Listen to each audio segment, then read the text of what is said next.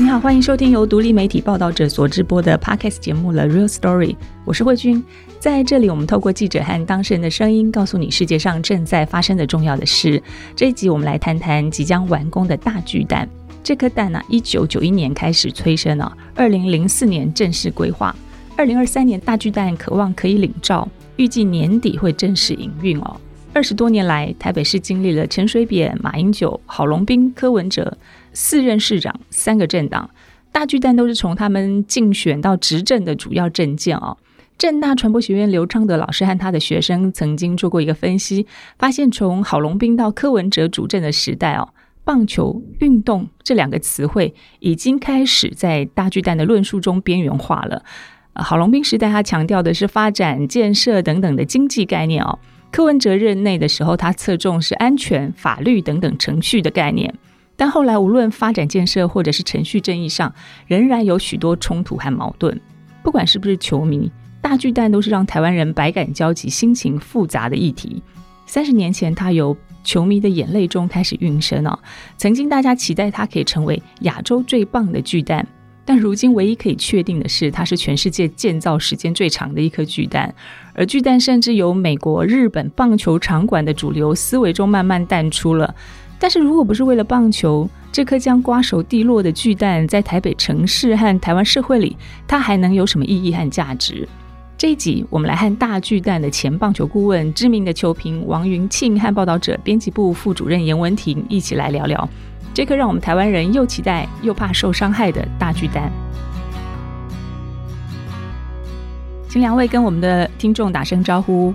大家好，我是王云庆啊，我绰号是 Boston，在棒球界服务了大概二十来年。大家好，我是报道机记者严文婷。对，我们今天来宾啊，王云庆大哥真的有一个更为人所知的名号，就是大家都称呼他波哥哦。波哥的职衔实在太多了，我来跟大家稍微介绍一下。除了大家可能比较知道的是知名的球评之外，在中华职棒联盟工作了十四年哦，担任过新闻官、翻译官哦，也是驻队的管理。啊、呃，现在更是国际棒垒球俱乐部的亚洲特派啊、那近期可能大家记忆最深刻的是惊动武武林的事情，是二零二零年的四月哦，那时候 COVID-19 的疫情在欧美啊，甚至是在日本哦，都非常严峻。当时终止呢就变成全球唯一开放观众入场的这个赛事哦。那博哥在那个 Eleven Sport 做了一个英文转播。让中职大大的露脸哦，好像国际非常多的媒体，CNN 啊、CBS 啊，还有运动画刊等等都来采访嘛，哈，变成我们那个中职的宣传大使哦。我想先请波哥来谈谈，波哥这个称号是怎么来的哦？你是怎么跟棒球开始有渊源的？呃，其实。要回溯就知道，我因为之前去国外念书的时候，我就在波士顿念书了。然后在那个时候呢，受到台湾的这个职棒杂志的这个邀稿，在台湾的职棒杂志发表稿子的时候，我就用 Boston 当笔名。所以久而久之，大家就觉得哦，Boston Boston。后来我回到台湾之后，也因缘际会进入到中华职棒工作，大家继续就。叫我 Boston，有一段日子很少人知道我的中文本名是什么啊，甚至也更少人知道我的英文名字。我英文名字其实是 Richard 啊，甚至连国外的这个职棒联盟的朋友，到后来都开始叫我 Boston 啊，虽然他们已经忘记我叫 Richard。那其实呃，用英文转播其实是非常有趣的事情。当然那一年状况很特殊，有这样的机会能够把台湾的棒球，甚至台湾的防疫的成果带给国际啊来知道，这个也其实是很荣幸的事情。那当然除了英文之外，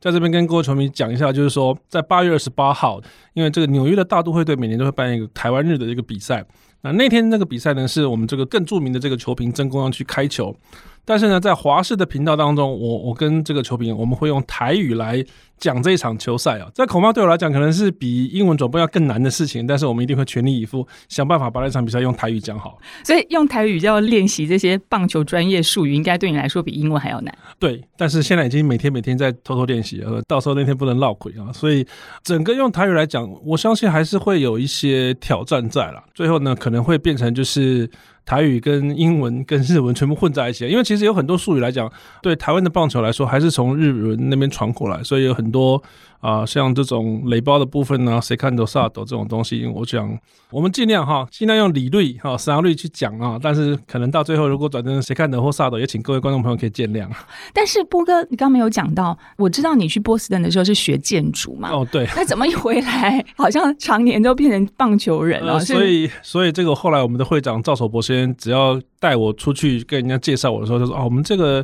波士顿他就不务正业啊，这个学建筑跑来搞棒球，他就太喜欢棒球了。当时回来的时候，有点就是找工作的一个方向了哈，就是说，因为呃自己当时在建筑这边比较专注的，其实是台湾比较没有的种类。那个时候中华职棒也缺人，那当然因为帮中华职棒写了这么多年的稿子，他们也知道说我要回来，就问我说有没有兴趣来上班。当然有兴趣啊，怎么会没有兴趣来上班？反正建筑那边也找不到自己想做的，那当然就跑到棒球去了。一脚踏进来，就再也不会离开了。就觉得三十年前中职开始的时候，真的造就了非常多棒球梦哦。就是在投入这个行业的人的背景真的是五花八门哦。我觉得才造就了台湾可能后来的这些职棒的各种文化哦。那之前呢，就是报导者有一篇评论，就是波哥帮我们写的，就是不只是地标大巨蛋要如何成为承载台湾棒球文化的圣地哦，回想很多，但你也可以看到很多读者的心情其实是蛮复杂的哦。嗯、然后我们先来听听一些球迷对这颗巨蛋有什么期待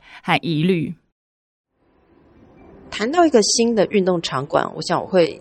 非常重视它的设施方面的多元性跟丰富性哦。因为我是一个两个小孩的妈妈，那我非常喜欢看棒球。只是跟我老公一起去看球的时候，就必须把两个小朋友都一起带去。但他们事实上现在对棒球还没有非常强烈的兴趣哦。棒球比赛一场很长嘛，三个多小时，甚至四个小时，那他们会觉得很无聊，然后就会吵吵闹闹的啊，也是影响我们看球的兴致这样子。所以有一些可以。吸引小朋友注意，然后让他们可以打发时间的一些设施，其实对我们来说是非常重要的。而且这个设施是必须跟球场当中是有连接的哦。像我们目前在台湾看到的所谓的球场里的儿童游戏区，它就是单独的一个空间。那你爸妈在里面陪小孩，你就是只能看电视。但是在日本，像很多的球场，其实它的儿童游戏区的设计哦，是那边就有一个座位区。那父母是可以看得到球赛，然后可以同时看着小孩的。那对我们来讲，这就是非常吸引人的。或者是类似一些一格一格的那种家庭席的那种小包厢之类设计，可以让小朋友在里面哦跑来跑去，那不至于会影响到别人，是一个比较独立性的空间。那这其实也是我们非常需要的。所以如果有机会，台湾拥有一个新的运动场馆的话，我会很期待看到，就是全家可以一起很轻松的去参与这样的活动，然后有一些设施是对这方面是有帮助。就是说，球场里面的亲子设施哈，这件事情可以怎么做到？一个好朋友祖安呢，他也是做运动写作的人嘛，到处都带他的小孩子去看球赛。我觉得有一张照片让我觉得很感动，就是他抱着他的女儿在看 NBA 的时候，就在所有四周都是大男人的情况下，就是当众喂奶哦。所以你看，成了妈妈之后，她的那个运动魂还是不灭哦。那我想先问一下波哥，在国外有任何的场馆或者是巨蛋，他们有考量到这一块吗？有，我想其实我听刚刚妈妈这样讲，我的第一个反应其实是她是不是去过札幌巨蛋？因为其实，在札幌巨蛋有一个非常有名的一个区域，就是它在中外野的最高的那个地方。如果大家坐在内野往中外野看的话，你会看到那上面有一个儿童乐园的感觉，就是说小朋友在里面玩的时候。大人们坐在整个球场最高的地方往下看，那是一个非常特别的一个 view。就是说，对于这个父母来讲，你有小孩，这不是一个 burden。你带着小孩去那边玩之后，你可以看到一个更不一样的一个视野的一个比赛。我觉得这是非常好的一个东西。而且，札幌巨蛋除了这个之外，他们还有刚刚这个妈妈讲到家庭席，他们有那个榻榻米的席，所以整个家庭可以坐在一起，然后坐在榻榻米上面，他们有那个矮桌子、小小福桶，点东西吃等等。当然。这些设施，我觉得相对来讲，其实都呃牺牲掉了一些，就是我们所被看到比较传统一个一个一个位置的东西。像榻榻米席，它可能要需要两排，可能总共十个位置的一个空间，才能够盖出来一个让一家人可能五个人的一个一个空间。那这个是经营球场的人要去考虑到，说我做这样的一个牺牲掉十个单个位置，我可以换来什么样的一个收入？这他们要去想。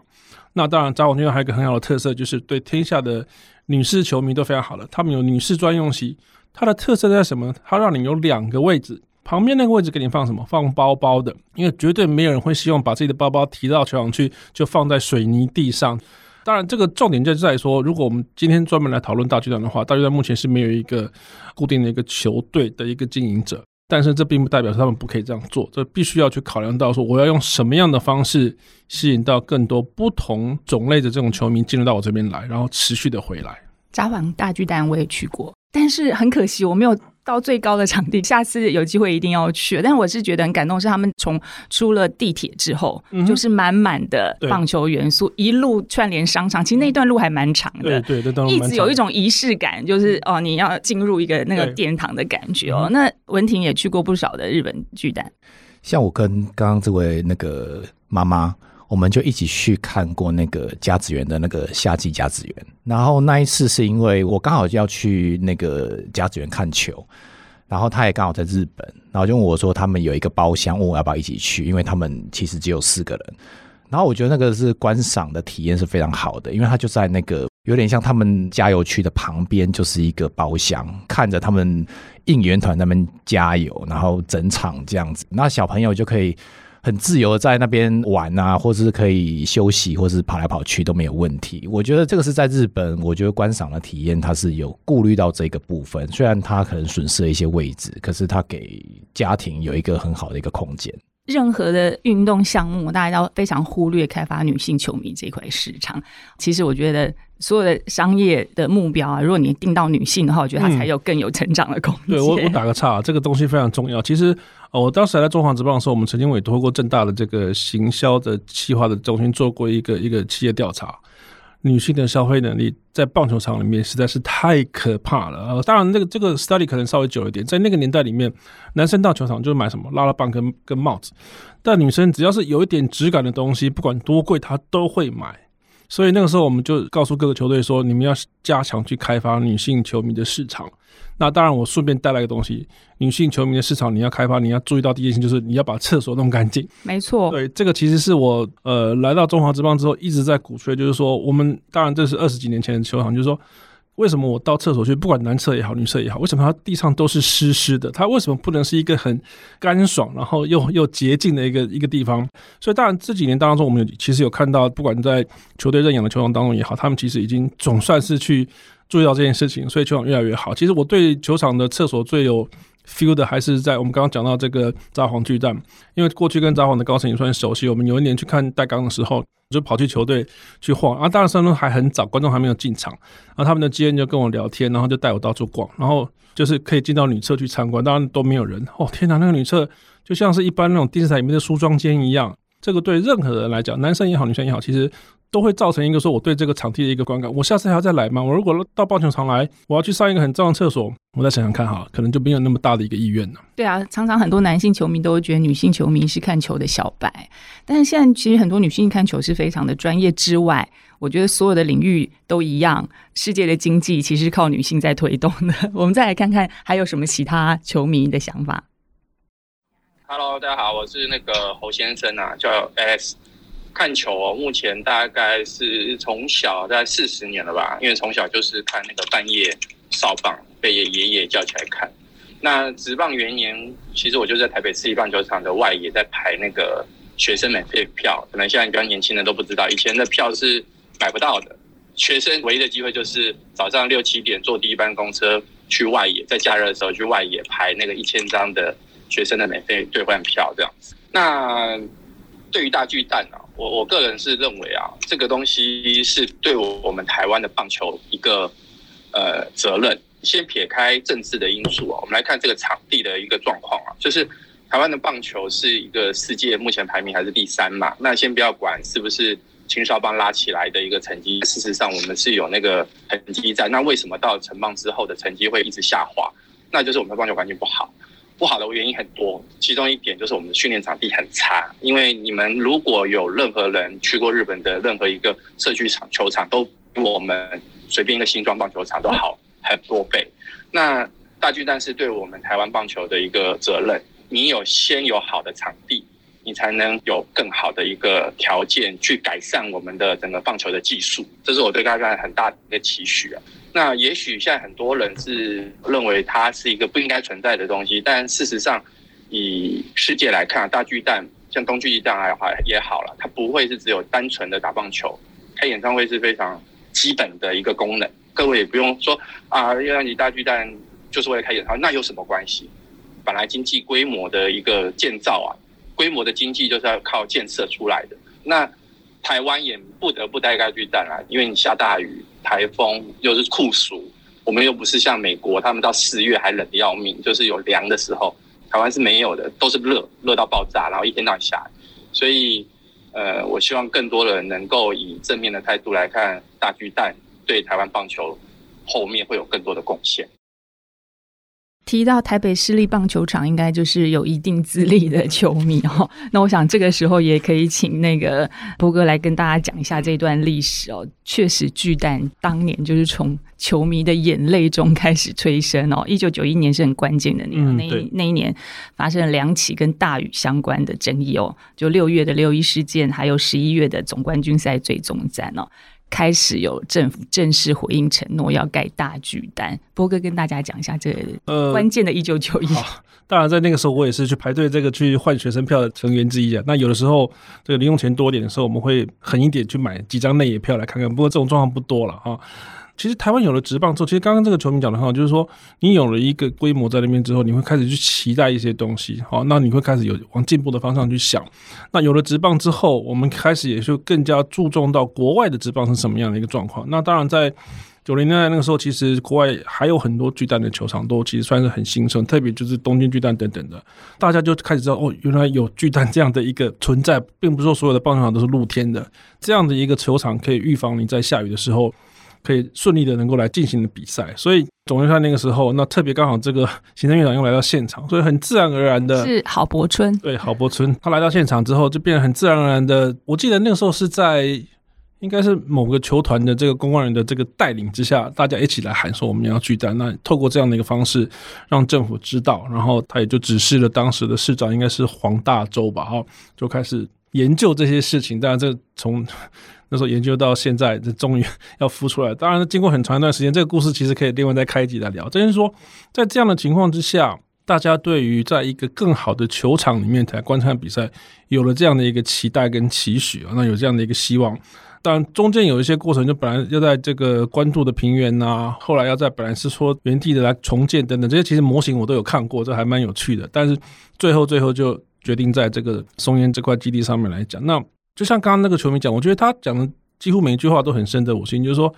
这个球场现在有了之后，我们应该把它看成什么样的一个方式来期待它有能够有更多的一个效果出来。那有更好的球场，其实我不会觉得说开演唱会有什么不好。我很期待，我常常跟我们同事，我很希望看到将会复出在大巨蛋里面开演唱会，那是多么好的一件事情。他绝对可以坐满四万人啊，甚至卖好奖都没有问题。全世界的所有的这些。室内型球场都不是为了单一的运动项目去建造的，不同的项目这些都是有一个特点，就是说它不希望受到天候的一个影响。那特别对于其实，在台湾很流行的国际赛来讲，它更不能够受到天候的影响。我还记得去年我们在办英若日赛的时候，在天母哇下雨下到记者室都滴水了哈。所以像这样的一个状况，那虽然说过去在洲际球场我们办过亚洲职棒大赛，也因为有下雨的关系，我们还因此去保了非常高额的天候的保险。但是有了巨蛋之后，这些东西其实都可以确保。比赛不会受到这个延宕。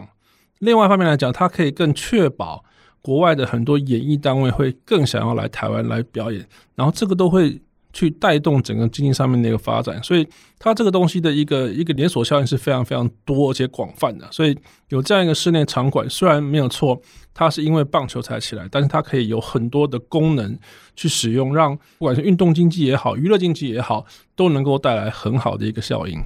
其实我们呢，就是接到非常多读者在我们的就是波哥的这个文章下留言啊，或者是我们采访的读者，大家对这个巨蛋的心情真的都还蛮复杂。我想文婷先来做一个基本的介绍，大巨蛋它现在到底是球场座位有多少个？商场的比例是多大？之前也是这漫长的过程中常常被质疑的，包括逃生通道啊够不够啊？对于附近，因为在东区嘛，哈，交通的冲击、人潮的疏散，现在规划是什么样了？那之前的这些疑虑真的有被解决了吗？大巨蛋目前规划是四万个座位，然后它的百货商场就在它的旁边的那个建筑物里面，大概目前的总坪数是三万五千坪。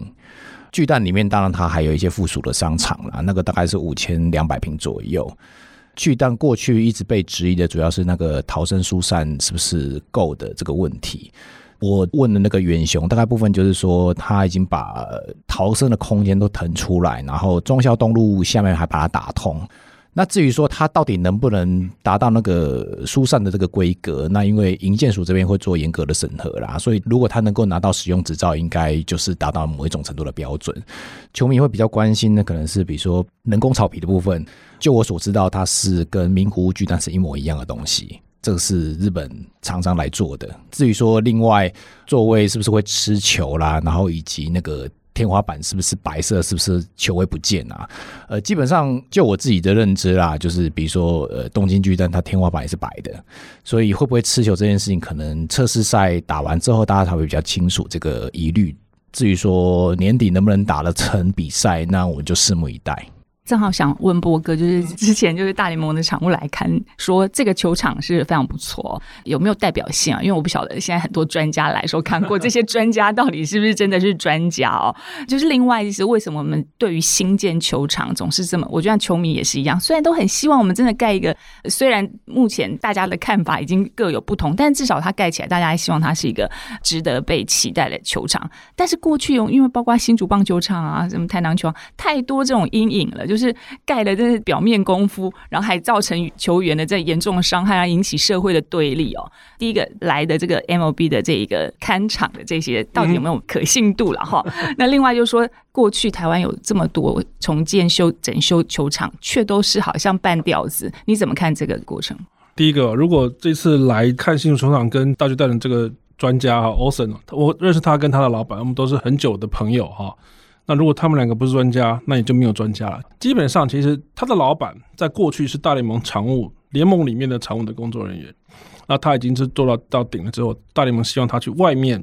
那等于是独立开一个公司。大联盟其实协助别的国家吗？协助别的国家也好，甚至在他们的国内也好，就是在大比赛的时候，嗯、他就必须到现场去确保每一个球场能够有像大联盟的平均球场的一个水准。比如说，就像我们之前在洲际举办这个经典赛的时候，他不只是这次来，他从他从那个两千年就来就来过了吧？世界杯的时候，其实，在那个时候，他就来协助我们把这个球场调到一个非常好的一个状态。那他其实，在台湾是有传人的哦，所以台湾其实是绝对有一个团队，可以说尽得他的真传，也跟他做相对的一样的工作了。所以，其实，在目前来讲的话，台湾的几乎所有的职棒球队都是有请这个在台湾的团队来协助他们来把这个草跟土固好。当然，草跟土其实就是球场的最基本的东西嘛。那他们除了这个之外，也会跟其他的建商合作，就是在各地盖临时的球场。像他们过去在美国的军营里面盖过一个球场，然后去伦敦的时候，这个他们打了两次的比赛，把那个球场也调整的可以来做棒球的比赛。那在国外的比赛当中，经典赛也好，或者是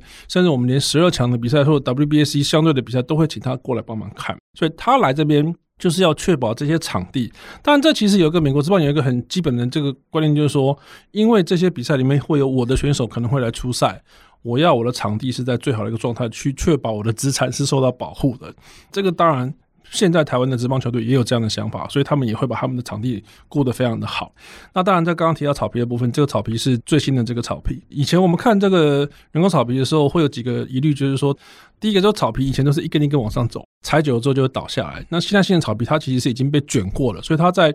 呈现一个静止状态的时候，它上面就已经是像一个钩子一样这样卷卷的，所以它是很容易被再恢复到原状的一个状态，所以它的寿命会比较长。那它对于选手的一个保护性会比较高一点，所以这些草皮都不断是有在在进步的东西。我我想整个大巨蛋里面来讲，虽然说因为工程拖了这么多年哦，啊，唯一受惠的应该就是草皮。如果这个球场在呃十几年前就完工的话，可能还没有这么好的草皮啊，所以啊，或许这个是唯一的一个受惠的点。但是这个反而是一个非常重要，对选手来讲是一个很好的一个保护。那你说这个屋顶的部分，就像刚刚讲，这没有一个球场比东京巨蛋的这个屋顶还会更会吃球啊！因为不但它的布幕是白的，它外面的充气的那个幕也是白的，所以我倒不会担心，就是说台北大巨蛋的屋顶会吃球，因为它的那个梁是交错的，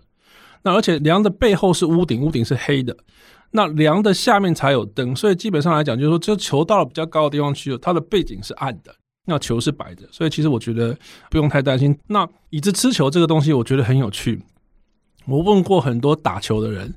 这意见是一半一半啊，他们都是职业选手，不管是退休的或是还还还还在打的，他们都觉得还好，可能吧。那又怎么样？哦，所以其实这个会变成是一个场地上面一个状况，就是说选手到了一个新场地要去适应的一个内容了。那我刚刚有另外一个问题，我就听到波哥讲说，哎，其实美国大联盟的常务在台湾有传人，表示我们其实是有这个专家。对，那我就好奇了，那为什么常常我们的不要说大巨蛋这个高规格的，嗯、包括新足球场在重建的时候，大家也知道去年造成了非常大的风暴嘛，哈，你看林哲轩因为这样就受伤严重。那为什么明明有专家，我们在做这些球场的时候，其实他应该是就是有他的 SOP 或他的准则。嗯、那我们常常在施工，你你了解的，常常会是碰到什么状况，没有办法让真正专业的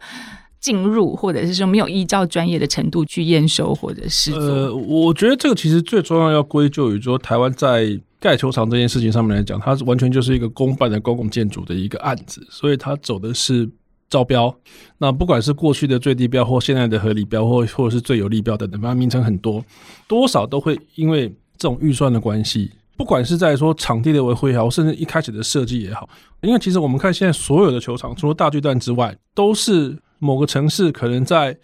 啊，要么就是很久以前，像台南球场是一九三几年盖的，这个是日本人盖的。好，那新竹球场老球场也是很老球场，大部分的球场都是因为可能某一年要办区运的时候，哦，现在叫做全国运动会，对对对，讲区运就是年纪比较大。我还跑过区运，那就是说，可能都是在当时哦要办这种大比赛的时候，去盖了一个这样的一个大球场出来之后，在那个年代的一个情况之下，我就是要在。最低的这个金额里面把这个球场盖好，就最快的把它完成。对，把它完成之后可以比赛。所以你可以看，我们每一个县市都有球场，却又未必是每一个县市在盖完球场之后都有那个能力去维护它。就像我们之前讲斗六球场，如果魏全没有去的话，它里面配的这个工作人员就三个人嘛，一个保全坐在门口，两个场务。他们其实都是非常热心的人，跟他们讲什么，他们都尽量去做。但他们没有那方面的专业，他们基本上也是公务员考进去的。那你很难去要求他们要做到多好多好的一个状况。那如果你一个市政府、县政府，你没有那样的预算去顾这个球场的话，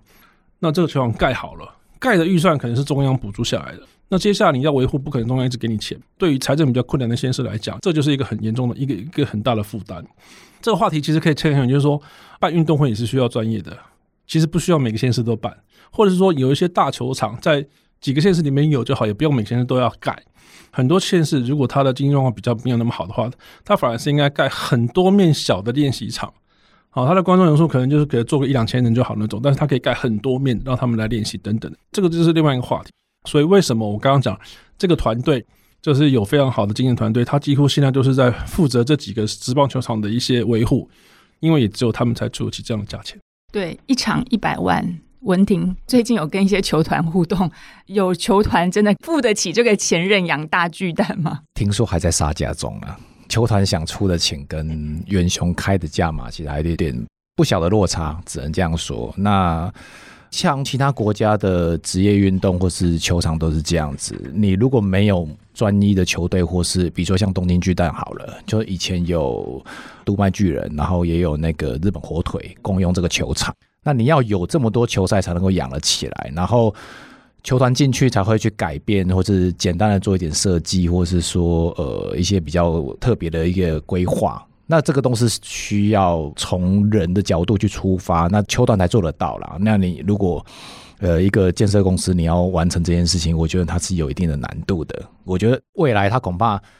不管是一只也好，两只也好，你要共同去认养这个巨蛋，我觉得恐怕这是一定得要走的路啦。就中职发展到现在，一直有一个问题，长期是大家讨论的焦点，就是属地主义这件事情在中职，因为一开始都没有建立起来哈、嗯。那现在当然陆续慢慢有一些就是认养球场哦。现在虽然已经五队了，明年可能会有六队了。就是现在最大的球场是周几两万嘛，但大巨蛋现在坐满是四万哦。第一个要问一下波哥，就是说真的有可能。能变成有意思的球团，变成是大巨蛋的认养的专属球场。第二个就是说，国际赛事我是比较有信心一点啦。国内的职棒赛事要达到满场四万人，你看好吗？尖锐的问题。其实我要先回应一下，我觉得一百万并不贵。如果我们去算一下现在的这个球队的平均的一个观众人数，大概可以落到四五千人的一个情况之下，然后现在我们的平均票价大概也抓在五六百，算是比较保守。因为其实如果你去看这些呃乐天啊，或者是一些中心兄弟，他们其实这个热区的票价其实都很高哈。我的想法就是说，其实人数的一个部分，如果你的平均人数今年可以，我们举个例子啊，抓在五千万来讲的话，我不相信你搬到大巨蛋区之后，你的人数不会到一万。这是第一个。那当然，前面这一年或两年可能有更多长些的一个效果，它可以让人数把往上拉。你甚至不需要增加太多的门票的额度，你其实是可以达到这样的一个标准的。而且，呃，我相信呢，哈，这个当然，现在如果我这样远从这边来讲的话，就是说，为了要吸引球队来的话，一百万是公定价了。那后面可不可以有什么样的一个优惠？我觉得这个都是可以去讨论出来的。其实，如果你仔细去看这些球队的一个票房的表现的话，我觉得他们都可以进得来。像美国有现在很有趣，就是说，呃，像红袜队的主场，他如果是跟洋基队打的话，他的票价是比较高的；他如果跟皇家队打，对不起，皇家队球迷，他的票价是比较低的。那如果你在这些球队要来大巨蛋打的话，其实我觉得是一定会赚的。那当然，你你就要去考量到，就是说你要从你的球迷那边赚多少钱进来。如果你把五百的票拉到八百，我跟你保证，很多很多球迷都这样，因为大家从来没有在这个地方看过舒服的比赛。在一个不用晒太阳的地方，不用被雨淋到的地方，吹冷气的地方，可以看到比赛，这个对大家讲都是一个体验。我认为就是说，在没有球队进来认养的情况下，如果我是远雄了哈，我觉得我会去跟中华职棒谈，就说你们一年来这边打多少场，比如 total 排个三十场，或者是呃三十六场，我们用系列赛来看嘛，啊，那每个球队有几个系列赛，联盟可以去想说，那是不是联盟起来做主场？然后票房再均分出去，因为一百加上加个水电费了哈，大概十来万，其实不贵，我觉得真的不贵，而且一百万是这个公定价哈。再去谈，绝对是可以有优惠的空间的。对，但我觉得主场可能不只是他有没有钱可以付起来哈，到底主场这个给球迷或是民众怎么样跟这个球队跟这个场地真的有连结？嗯，对，那这一块是台湾呃球团好像比较欠缺的，好像还有一个球迷哈，我们再来听听还有什么其他的看法。呃，我叫卢立成，今年二十六岁，看球也是看从国小开始看到现在，中职和大联盟都有在看。那我对大巨蛋的看法就是，我觉得蛮期待，因为毕竟这是台湾第一个室内的棒球场。那之前在台湾看比赛最大缺点就是天气因素，有时候你可能买了票，但是就下雨，那比赛就延后。或是像在国际赛事举办的时候，如果没有一个好的场地的话，其实我相信也很难吸引到就是大家来这边办比赛。虽然可能职业球队可能租不起大巨蛋，但我觉得可以用一整个联盟去租，那可能就可以办个明星赛，或是最后冠军赛办在那边，或是一些特别的球赛也可以办在那边。那我觉得就是也会给球迷一种不同的体验。那我也非常期待，就是可以进到大巨蛋里面去看球。这个球迷跟波哥的建议很相同哦，但是当然我们还要再回到巨蛋里面。其实因为波哥自己是大巨蛋前棒球顾问哦，其实，在规划中好像有蛮多，不只是我们看到观众席，刚刚讲到说会被吃球这些问题哦，包括球员休息区啊、更衣室啊，甚至是裁判和技术委员的这些空间规划，好像其实这次也给了很多建议，对不对？呃，对，其实，在过去两年当中，因为我我在这边帮忙的一个情况之下，大概能够给的建议，我尽量都给到。因为其实我进去的时候，大概硬体都已经隔间什么都已经做好了。那当然啊，远雄在很多部分也是从善如流，像裁判的部分，因为。虽然说我们在看棒球比赛的时候，这个球队的部分除了少棒会有这个混性别的一个方式进来比赛之外，大概就是单一性别的一个球队，所以男生的棒球、女生的棒球等等的。那但是工作人员的部分就没有那么单纯了，那也会有男生裁判，会有女生裁判。像我们在去年的 U12 的这个少棒赛当中，有一场比赛，四个裁判里面有三个是女生哦，这个其实就是写下来一个 U12 少棒裁判执法的一个记录。那当然，在过去的日子里面，那可能在台湾的。球场的环境条件也比较简单的情况之下，如果一场比赛里面有男女裁判同时在执法的时候，其实变成说这个对女裁判来讲是很尴尬，对男裁判来讲也是需要互相迁就的。在这个大巨蛋里面的话，就很确保这样的事情不会发生，因为大巨蛋的这个空间里面规划了有给男裁判的一间更衣室，跟女裁判的一间更衣室，虽然虽然就在隔壁，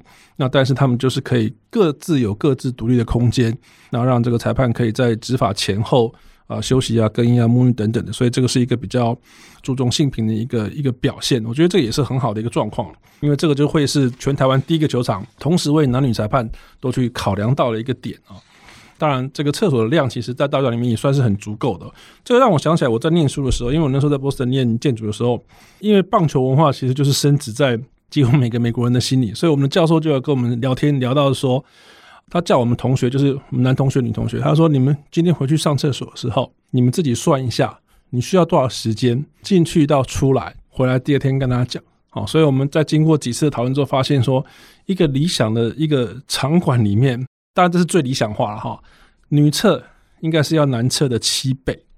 真正要花到的时间大概是六点多比一的情况之下，所以如何在一个场馆里面，其实也不只是运动场馆了，就是说在公共场馆里面要怎么样去提供使用者非常友善的一个这个上厕所的一个呃设备，这其实我们大家都还有很长的路要走。那当然在里面，当然现在有规定有哺乳室啊，好，然后 AED 啊这些该有的其实。法规可以确定的事情，我觉得这些都不用担心。我们要去关注的就是说，在法规之外，我们要怎么样能够更设身去帮使用者来设想。其实，我觉得整个大学里面唯一缺的就是一个洗衣间而已。那另外一个就是哦，对。这个水疗的这个设备没有，但是这个东西其实应该也就是说，有球队进来之后很固定的那边出赛，他们才会需要。但除了这些东西之外，其实对教练团、对选手来讲，该有东西其实都已经有了。对，我觉得硬体的建设啊、规格，这个一定就是还是会要依据政府的这些去做相关单位去做验收嘛。而且包括比如说细致的这些规划，因为我们其实规划了三十年，已经是很很久的巨蛋，那别的国家可以参考也很多，但是只有。一个没有办法引用别的国家，就是我们到底要注入什么台湾的棒球文化的符码，或者变成说你走进去不是只是一个商业的消费。我想大家棒球迷常常都是很多情感上的连接，我怎么样变成真的大巨蛋要承载城市台湾的这些棒球文化的集合哈，或者是它一个象征。你们都是棒球迷，去过非常多的球场啊，有哪个球场？不管是不是巨蛋了，让你们其实是最感动的。那感动的元素是什么？我自己最感动的，应该因为我自己本身是那个广岛的球迷啦。我自己去广岛的时候，特别去看球。那你从广岛的车站走出来，旁边走过去，就看到一家 Lawson，它是红色的，然后整排的建筑物都有红色的元素，每一家卖店里面都有广岛的纪念品。然后，当你走进看到球场的时候，它是一个有点像天桥的一个设计。天桥的那个桥的两边，就是他们所有的杰出球员，比如想到了北别府学啦，或是像江藤志啊，或是前田智德之类的经典的球员的铜像，跟他的事迹都在他的那个桥墩的牌子上面，然后一路走到新球场。它其实带给你的是一种你要进入棒球圣殿的感觉，而且它有它的颜色跟它的 logo，你会看到，就算当天没有比赛，还是会有球迷走去球场下面的卖场买东西。我觉得它传达的是一个鲤鱼迷的一个棒球的想象。那另外像。甲子园就更特别，因为甲子园它其实代表的是一个就是高中的一个棒球圣殿。像我有一次去，当然不是为了看棒球，而是说我特别去旁边它一个博物馆，它有它拆除以前旧的甲子园的样子，然后里面所有以前的整排的那个座椅长什么样子，以及这边比过任何的经典的球赛，还有就是因为日本漫画。太多那个热血的棒球，每一个作者画到甲子园的内容，他都把它收录在里面，觉得这是一种他带给你的不一样的享受，除了看棒球之外的享受。广岛是太特别，他们是全员鲤鱼队，你连去一个小拉面店都有，就是鲤鱼队的相关的周遭产品哦。当然，坡哥去的球场更多，而且他帮我们写文章中，我觉得其实蛮感动的。就是说，其实非常多的球场，比如说像东京巨蛋，他们有特别为了，就是他们的王贞治好跟长岛茂雄，他们有特别他们的入口。那你讲到了德州的游骑兵的主场，他们也把不同距离的全垒打墙，让他们的。标杆性、历史标杆性的人物，永远的印记在这边。棒球真正让大家可以念念不忘，不是一场的输赢哦，其实就是因为这些特别的人物，就是人文精神才是它的核心哦。那波哥你自己最感动的是哪个球场？我没得选了，我就是红袜队的分会球场，因为就住在旁边呢、啊。刚去的时候，我在他们有比赛的时候，我的客厅的灯是不用开的，水源灯会泄进到我的这个客厅里面去，所以我就。开着收音机啊，那时候在练听力啊，开着收音机听这个转播啊，真的听不懂的时候才去呃这个小房间里面把电视打开，因为他们会重播 精彩重播，我就再看一下。所以每天的比赛人来人往，其实在我们家在声音上面是很很直接的一个享受。因为虽然分会球场很小，大概可以坐三万多人而已，但是三万多人一起吼那个啊的那种声音也是很震撼的。因为在美国没有这个什么打鼓啊这些声音。飞球场的外表其实看起来是一点都不像一个棒球场啊，它就像一个四层楼高的公寓。那那是一九一二年盖的球场，所以是非常非常老的球场。那外面就是红砖啊，那里面当然这么多年来有很多很多的这个补墙，中间有失火啊等等。但是里面你就可以看得出来，它的特色就是一个旧，它就是小小到我坐在这个本垒后面的这些位置当中觉得有点挤啊，因为我比较胖。它有两个很有趣的特色，就是它的这个外野席里面，它的这个椅子是深蓝色的，但是只有一张椅子是红色的。那张椅子就是这个红袜队队史上最有名的这打者 Ted Williams，他曾经有打过了一支全垒打，就落在那椅子上，是在这场打出过最远的一支全垒打。球队就因为这样把那椅子换成了红色，去纪念这支全垒打。然后第二个呢，因为这球场很老，那你进去的时候，你你扶到它的栏杆，那栏杆是铁的栏杆。那那个漆哈是一层又一层漆上去，它从来没有把它刮掉。你摸到那个是很厚的一层漆，最底的那个层漆搞不好就是一九应该是失火之后一九三三年的时候漆上去的。所以你从进去的那一刹那，你就发现这是一个很老很老的球场。当然你，你你你生在活在波士顿，你也应该要知道这支球队对这个城市的影响跟它的历史哦是什么样的，因为。毕竟这个是这个城市里面历史最悠久的一支球队。那后来当然有篮球哦，Celtics 非常好，有大鸟，有谁有谁？然后最近几年来的是美式足球哈，这个过去有这个 Drew Bledsoe，现在有那个 Ted 哈，所以这些职业运动对于城市来讲，其实都结合得非常非常的紧密。其实职业运动其实很简单，它卖就是感动嘛。你如何让球迷在走进去的地上觉得说，哦，这个东西跟我是有相关的，跟我是有连结的。我就会觉得啊，这个东西我就可以认定它。就像我我小时候职棒刚开打的时候，我们全班都是魏全跟兄弟的象迷啊。我就是要挑一个不一样的。哎，我挑了个三商，然后呢，三商在第一季就拿下了季冠军。然后我还提着蛋糕跑去宿舍找英侠。你看那时候宿舍的门禁 多么的没有这样的。所以你看这个连接，我到现在还是不会变。虽然三商早就不见了，哈，鹰侠也早就不见了。那。怎么样透过这些很多很多的人设或物设也好，去让球迷觉得说，哎，这个跟我是相关的。我举例好，比如说这个大剧院里面有这些那么多的柱子，那上面有一个写个一九七二，一九七二年台湾的棒球发生什么事情，我一定会去那根柱子看嘛，因为那间那个是我出生的那一年嘛，啊，或者是。我如果是拉力的球迷呢？哦，二零零六年的时候，亚洲之邦大赛在这个东京巨蛋哦，有什么样的成绩等等，这个对我来讲就是可以去连结。其实对球队来讲就很简单，因为他们太清楚自己是有什么样的一个历史。那对于大巨蛋来讲，他们有球队没有错，但他就可以把自己升华成我是台湾的主场。我其实跟他们讲过，就是说我们可以去算一算，就是从大巨蛋说要盖的时候，从一九九一年到落成的开幕的这三十年来。台湾的棒球发生过什么样的大事情？这个就是可以在里面的一个装潢很重要的一个一个元素。甚至我们去东京巨蛋的时候有看到，他在这个落成之后，那只要是有有名的这个歌星去办演唱会的，像马达拉啦这些人，他们就在上面立一个铜板，哦，这个马达拉在这边唱过，还有谁谁谁谁谁啊，这些东西也都是可以做的。当然，有的东西你要落成之后才有，有的东西就是你要在之前先去把这些元素弄起来之后，去吸引人家进来。你可以跟球迷做成连接的东西，能够找进来，这就成功了一半了。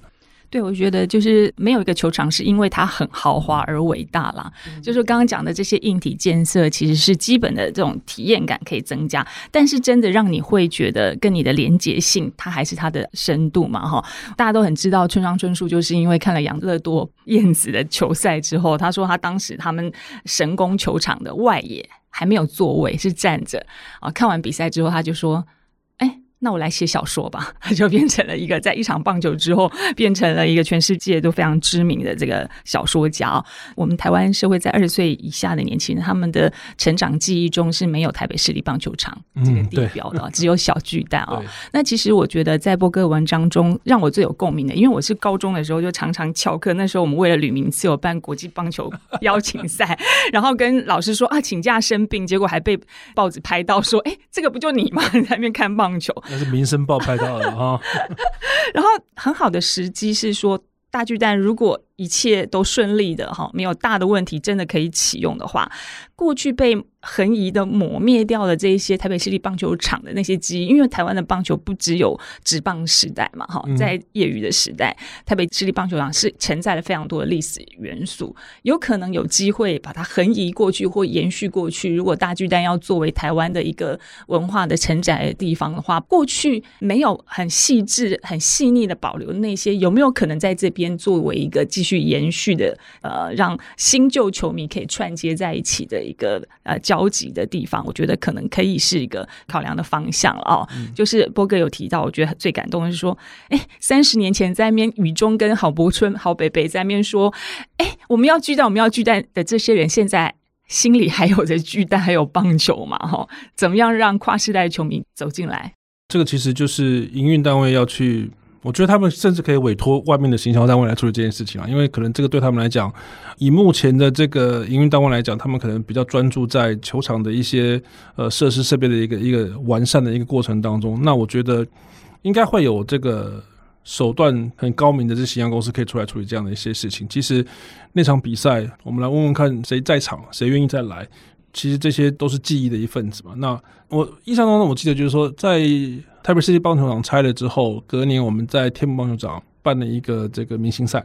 那我们当时是就是把天母棒球场呃有点 push 成说这个是新的台北世界棒球场的感觉，因为都在台北市嘛。那时候大巨蛋还天晓在哪里这样子，但是这个就变成一个台北大巨蛋的情况之下，我们其实有很多行销的东西可以去做，把他们都带回来。那当然有另外一个东西很重要，我觉得就是啊，因为在大巨蛋的这个位置里面当中，也有一个博物馆的一个一个陈设。留了一个位置，这个部分其实远雄一直有在做。他们这十几二十年来收了很多东西，对我有很多东西也都捐给他们这样子。那这个东西可以来运用，就是特别是您刚刚提到，就是说二十岁以下的球迷可能对过去的这段时期没有什么那样的经历，或甚至完全没有回忆。但透过博物馆说故事的这个方式，可以把这段东西接起来。三十年前在雨中的那个，他们有他们有的回忆。那二十岁以下的球迷有这个职棒时代的回忆，那中间有一段可能有点青黄不接，然后两联盟在那边打架的时候，啊，那那也是一段回忆。那其实我觉得可以把它做起来。那特别是就是说，台湾已经有名人堂了，名人堂的这个算是展览地方在龙潭，那我觉得可以在大巨蛋这边有开一个分馆，就当然也不用大，像今年在这个接下来七月的明星赛当中，这个陈金锋。就会是最新的名人堂堂主之一，所以其实啊会有些活动。那将来是不是这四十位，甚至今年会选出来越来越多？他们基本上的一些介绍都可以在这边，然后再吸引大家去桃园看更多的展览等等。那博物馆的功能就是说故事。我其实很希望我老了之后就在博物馆里面当一个说故事的老人，因为可以讲很多很多的故事给小朋友听。它其实就是一个教育的一个功能在，旧球迷可以过来缅怀一下。新的球迷可以来了解一下过去发生什么事情，像这个日本的博物馆，我其实我每次去东京，我一定会去，因为当然就是去看看有没有崭新的东西，然后里面也有朋友，那他们里面有一个很棒的一个空间是图书室，他们几乎收藏了所有所有在日本出版的所有的棒球相关的书。你要知道，日本的棒球出版品是多到一个非常恐怖的一个状况。另外，它还有很多很多台湾出版的棒球的书，职棒杂志当然是从第一期到现在都有，因为他们都会每期每期寄过去。然后我自从进了中华职棒之后，我只要看到有觉得不错的台湾的棒球出版的书，我就会买下来寄过去给他们。对，所以他们那边也有很多很多台湾棒球的书，所以。希望将来之后，我们的博物馆里面也会有一个图书室。虽然台湾的这个棒球出版的书并不多，但是我觉得我们还是要我们自己的东西把它保留下来。然后这个东西就变成说，对于台湾人有台湾的意义，对于国外的球迷来讲，那么来到这个场地，他很有可能是，比如说来大巨蛋看 BTS 了啊，将来可能会来，那顺便就逛到博物馆去，他对这个会有一些概念，他可能就将来会。会喜欢上。像我 我们的一个朋友，就是二十几年前在波士顿一起打球的一个朋友，前一阵子不幸就是走了。那当时有一些日本朋友也也一起打球，他们这两天还来到台湾，就就被拉去看了一场棒球比赛，就喜欢上林香了。哦，所以当然这就是各种各式不同的方法。他喜欢上啦啦队的选手，他觉得我们打球的这种气氛很好，然后比赛的这个状况也很热，他开始喜欢上台湾的棒球了。我们透过各种不同的方式，让大家来认识我们。那文婷呢？对于这个台式棒球文化，能够在大巨蛋未来如果可以呈现的话，觉得最不可以忽略的是哪一点？我觉得是加油声啊，比如说像。兄弟的那个《勇士进行曲》啊，或是呃，比如说像统一师的那个他们的呛死曲之类的，就是它有一些很传统的声音。那如果它可以在比如说它的大厅啊，或是什么地方可以有让你可以听到这些声音，那我觉得对一个外国人来讲，或是一个参观者来讲，那是一个直接可以体验台湾的棒球文化，因为这个跟其他国家很不一样。那如果可以做到这样，我觉得他才有。程序的台北市立棒球场那个感觉吧。对，如果真的可以开打的话，我自己也蛮期待，可不可以来一个跨世代的这个应援团的大撤兵哈，就是从过去是自发性的，我们要把大帅彪哥啊、大帅啊，到现在大家已经变成台湾的代表的这些啦啦队，当然很多啦。我觉得其实大巨蛋问题其实是讲三天三夜也讲不完了哈、嗯，虽然。过程中有蛮多奇怪荒谬的地方，就是从停工然后默默就完工，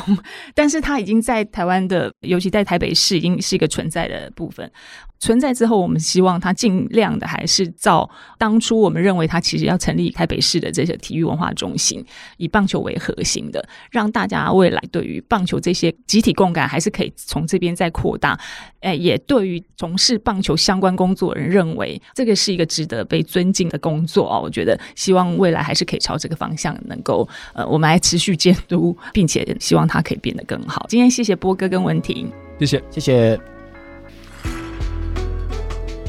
以上就是今天的节目内容。如果你听完了这期节目内容，你对大巨蛋有更多的了解，或者是巨蛋落成之后会吸引你和你的朋友走进大巨蛋去看一场棒球吗？啊，如果你喜欢这期节目，或者是这期节目对你有帮助的话，除了分享给更多人知道，你也可以到报道者的官网捐款支持我们。谢谢你的收听，我们下次见，拜拜。